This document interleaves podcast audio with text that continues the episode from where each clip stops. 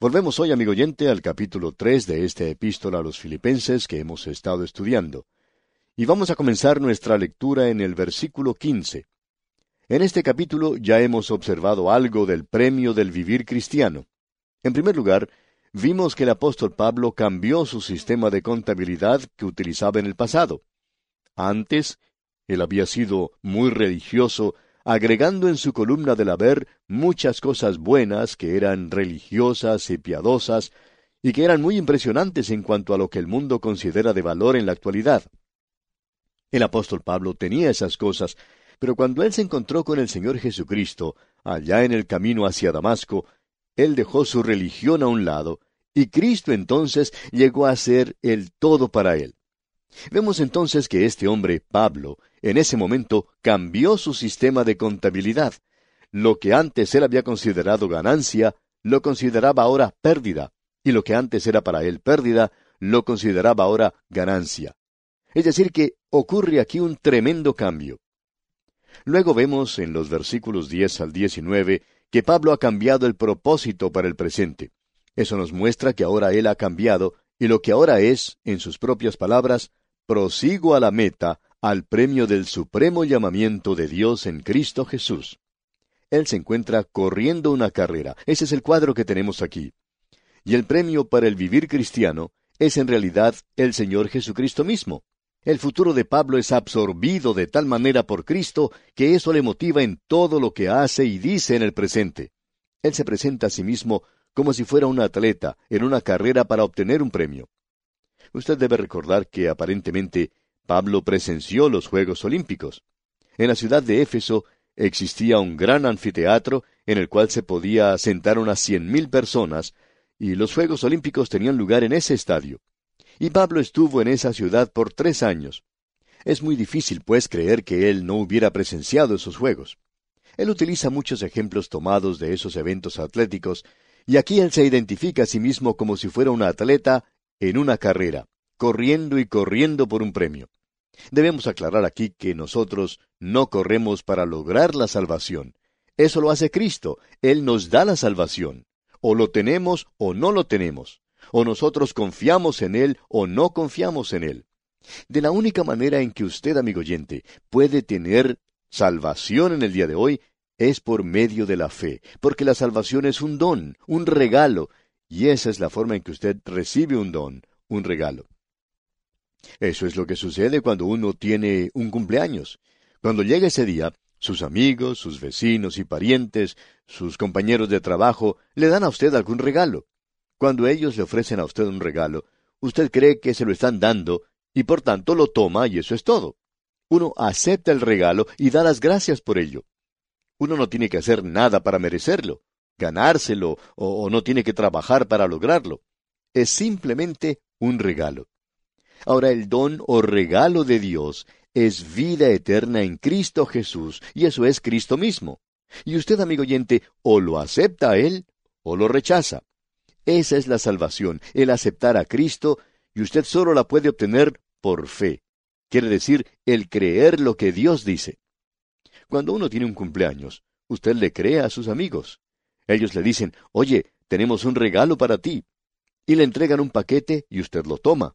Usted cree en ellos. Usted no cruza sus brazos y dice, bueno, yo no estoy seguro que ustedes me lo quieran dar. No estoy seguro que ustedes quieran hacer eso. Usted y yo, amigo oyente, no sabemos en realidad lo bueno que es Dios. Para Pablo, después de haber recibido la vida eterna, Cristo se convierte en todo para él, y él se encuentra en una carrera y en una carrera para poder ganar a Cristo. ¿De qué manera? Bueno, algún día Él va a estar delante de nosotros y Pablo no desea ser avergonzado en su presencia. Juan nos dice que es posible ser avergonzado cuando Él aparezca. Y pensamos que hay muchos creyentes en la actualidad que siempre están hablando de esto. Ah, si el Señor Jesucristo viniera. Si ellos supieran realmente lo que significa eso para ellos, cuando Él en realidad venga, quizá a ellos les gustaría que Cristo postergara un poco esto. Porque, amigo oyente, si usted cree que va a vivir una vida descuidada como creyente y que no tiene que rendir cuentas por eso, usted está equivocado. Usted es un hijo, sí, por supuesto que lo es, pero es un hijo desobediente.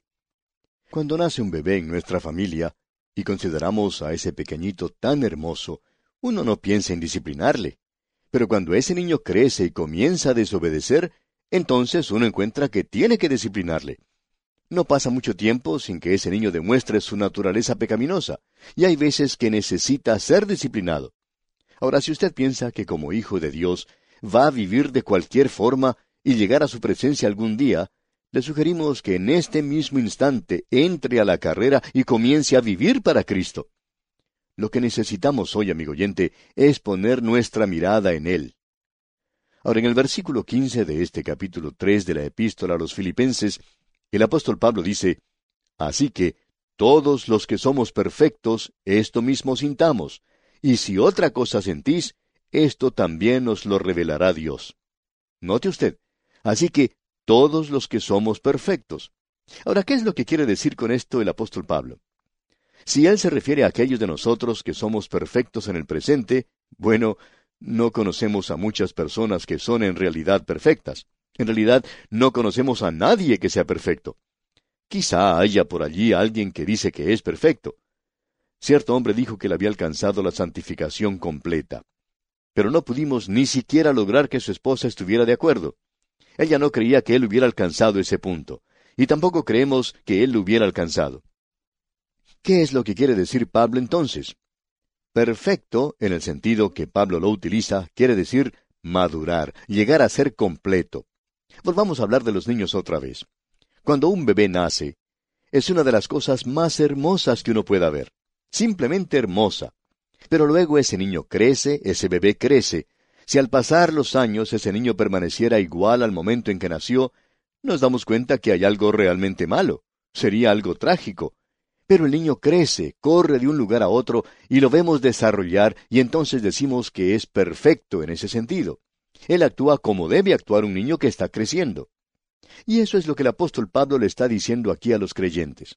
Así que todos los que somos perfectos, esto mismo sintamos. Los que somos completos en Cristo, aquellos que estamos creciendo en Cristo, entremos a esta carrera, trabajemos para Él, hagamos algo para Cristo, y si otra cosa sentís, esto también os lo revelará Dios. Si usted tiene alguna otra idea, quizá Dios tiene algo diferente para hacer por usted, y Él le demostrará eso. Es decir, si usted está dispuesto a hacerlo. Creemos que Dios es capaz de guiar a un creyente que está dispuesto en el presente. Usted recuerda lo que el salmista David dijo cuando nosotros estábamos leyendo allá el libro de los Salmos.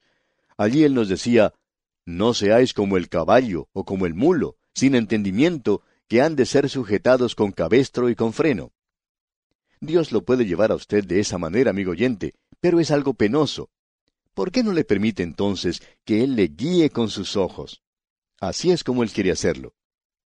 Bueno, de eso es que Pablo nos está hablando aquí. Dios revelará esto si usted está dispuesto a ser guiado por Él. Uno escucha a los creyentes decir, ah, si solo supiera la voluntad de Dios. Y amigo oyente, para conocerla, usted tiene que estar cerca del Señor Jesucristo. Es cuestión de acercarse a Él. No hay ninguna fórmula mágica o, fácil para encontrar la voluntad de Dios. Y si usted cree que va a vivir una vida descuidada, una vida de cristiano solo para usted mismo, y luego cuando llega un momento de crisis decir, ah, quiero saber la voluntad de Dios, y que un ángel le hablará desde el cielo, o le aparecerá una luz verde, o, que un ángel se le acercará a usted de noche y le dirá lo que tiene que hacer, pues amigo oyente, creemos que usted está muy equivocado. Creemos que está completamente equivocado. Este asunto de la voluntad de Dios, amigo oyente, es algo que se desarrolla día a día, y si usted está dispuesto a ser guiado, bueno, Él lo colocará a usted sobre el camino y lo guardará a usted en la dirección que tiene que seguir. Ese será el camino de la vida para usted, y eso le traerá mucho gozo en su corazón. Notemos ahora lo que dice Pablo aquí en el versículo 16. Pero en aquello a que hemos llegado, sigamos una misma regla, sintamos una misma cosa. Pablo le está diciendo aquí a los creyentes en Filipos, yo quiero que ustedes hagan de esto el objetivo de su vida. Quiero que entren a esta carrera. Eso es lo que él está diciendo. Y ahora él se pone a sí mismo como ejemplo. Él dice en el versículo 17, Hermanos, sed imitadores de mí, y mirad a los que así se conducen según el ejemplo que tenéis en nosotros. ¿Cómo me gustaría a mí decir eso, amigo oyente? Pero no puedo hacerlo. Sin embargo, Pablo sí podía decirlo. Él dice, si quieres saber cómo hacerlo, obsérvanos a nosotros. Y nuevamente tenemos que decir que no es simplemente por imitación, sino lo que él quiere decir aquí es que usted debe aprender a compartir el poder de Cristo en el cuerpo de Cristo, la iglesia. Permítanos, amigo oyente, hablar a aquellos que a veces piensan que estamos contra la iglesia. No es que estemos contra la iglesia, pero sí creemos que es necesario en el día de hoy señalar las dificultades que existen, porque la iglesia se encuentra en un estado de apostasía, amigo oyente. No hay dudas en cuanto a esto. Por tanto, tenemos el derecho de hacerlo, el deber de hacerlo, y deberíamos señalar estas cosas. Ahora, esto no quiere decir que usted está contra la iglesia. Pero es necesario reconocer que en el día de hoy, la función apropiada del creyente es la de hacerlo dentro de una organización cristiana, una iglesia. Esto no tiene que ser un edificio que se parezca a una iglesia. Hay muchas personas que piensan que tienen que ir a cierta clase de edificio, pero eso no es así. Usted puede actuar en una organización cristiana en el día de hoy, y pensamos que si existe en su comunidad una buena iglesia bíblica, donde se esté predicando la palabra de Dios, donde se esté practicando la palabra de Dios, y usted no está identificado con ella, diríamos que usted está apartado de la voluntad de Dios. Si existe una organización cristiana en su ciudad y usted no la está apoyando, pensamos que usted está aparte de la voluntad de Dios. Estamos siendo muy francos cuando decimos esto, amigo oyente. Creemos que eso es exactamente lo que Pablo quiere decir aquí, y sabemos que eso es lo que dice en otros lugares también. Bueno, sigamos leyendo lo que Pablo nos dice aquí. En los versículos 18 y 19 del capítulo 3, de la epístola a los filipenses, él nos muestra el lado negativo. Leamos.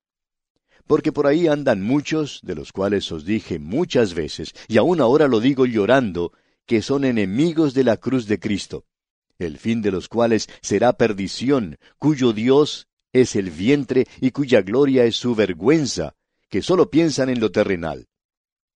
Creemos que eso es probablemente la condenación más severa que usted puede encontrar en cuanto a aquellos que profesan ser creyentes aquí.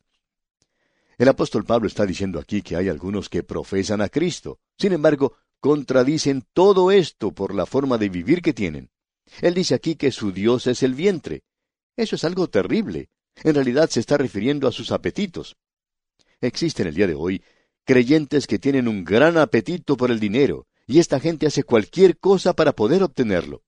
Hay otros que hoy tienen el sexo como su Dios. Aún hay otras personas que codician. Eso explica mucho acerca de las críticas que existe en el presente, las contiendas y la vanagloria. Ah, si solo pudiera tener lo que tiene fulano de tal, si solo pudiera hacer lo que fulano de tal está haciendo, si solo pudiera vivir en la casa que él vive, y así por el estilo. Eso es lo que ocurre en el día de hoy, amigo oyente. Hay muchos creyentes en la actualidad que tienen sus corazones y sus mentes puestas en las cosas terrenales. Lo que Pablo está diciendo en realidad aquí es que si usted ha confiado en Cristo, si usted ha tenido esa revolución, la misma revolución que tuvo lugar en Pablo en el camino hacia Damasco, y donde Cristo es ahora lo que absorbe todo su pensar y su tiempo y su talento, entonces él dice, eso se va a demostrar en su vida. El apóstol Santiago lo dice de la siguiente manera, escuche usted. Así también la fe, si no tiene obras, es muerta en sí misma. Pero alguno dirá, Tú tienes fe y yo tengo obras. Muéstrame tu fe sin tus obras, y yo te mostraré mi fe por mis obras. Es decir, amigo oyente, que si usted no tiene ninguna obra, usted no va a llegar a convencer a su prójimo. Dios conoce su corazón, yo no lo conozco, y su prójimo tampoco lo conoce, pero por cierto que puede conocer sus obras. Calvino lo dijo de esta manera, la fe sola salva, pero la fe que salva no está sola. Pablo está diciendo, cuyo Dios es el vientre. Esa es una declaración verdaderamente terrible. Ahora alguien dirá, es crudo hablar de esa manera. Bueno, no creemos que esa declaración sea cruda. Sin embargo, podría serlo en la actualidad. El ver a creyentes que se han entregado a las cosas de este mundo, a las cosas terrenales, que sólo piensan en lo terrenal, como dice Pablo. Esas cosas que son pasajeras. Y llegamos ahora a la última división de este capítulo 3. Pablo ha cambiado la esperanza que tenía para el futuro y en la primera parte del versículo 20 dice, mas nuestra ciudadanía está en los cielos. Él se está refiriendo aquí a la forma total de vivir. Quiere decir un nuevo estilo de vida. Esto ha sido traducido como que nuestro hogar está en el cielo. Y hablando honradamente, debemos decir que probablemente eso se acerca mucho más a lo que Pablo está diciendo. Y quiere decir definitivamente lo siguiente. La palabra utilizada es polichuma. Y de allí es donde sale la palabra política. Política es casi como una palabra sucia en el presente, pero polichuma, política, tiene que ver con la ciudad, tiene que ver con la vida en la ciudad. Filipos era una colonia romana. Allí se había puesto en vigor las leyes romanas. La gente se vestía con los mismos estilos que se usaba en Roma. Hablaban en latín. Todo era igual como en Roma, y ellos formaban una colonia de romanos. Era una ciudad colonial. En el día de hoy, la iglesia debería ser una colonia del cielo, y eso quiere decir que la gente debería actuar en la misma forma en la que la gente actúa en el cielo, o actuaría en el cielo. Pero amigo oyente, eso no siempre es cierto, ¿verdad? Deberían tener el mismo lenguaje del cielo, y ellos deberían vivir de la misma forma en que se viviría en el cielo. Eso es lo que esta palabra significa, nuestro hogar ciudadano, o que nosotros somos una colonia del cielo, y por tanto ese debería ser nuestro objetivo. Esa es la dirección que deberíamos seguir. Allí es donde deberíamos estar, querer estar en el cielo, y deberíamos representarlo aquí en el día de hoy. Nosotros somos embajadores de Cristo en este mundo. Y el apóstol Pablo está diciendo ahora que deberíamos representar al cielo, y el mensaje del cielo aquí en esta tierra donde vivimos en la actualidad. Que el Señor nos ayude, amigo oyente, a vivir como Él quiere que vivamos, a representar la vida del cielo como Él quiere que la representemos aquí en la tierra. Que mostremos nuestra fe por medio de la forma en que vivimos y actuamos. Y vamos a detenernos aquí por hoy, amigo oyente. Dios mediante, en nuestro programa siguiente vamos a concluir nuestro estudio de este capítulo tres de la epístola a los filipenses y entraremos también en el capítulo cuatro.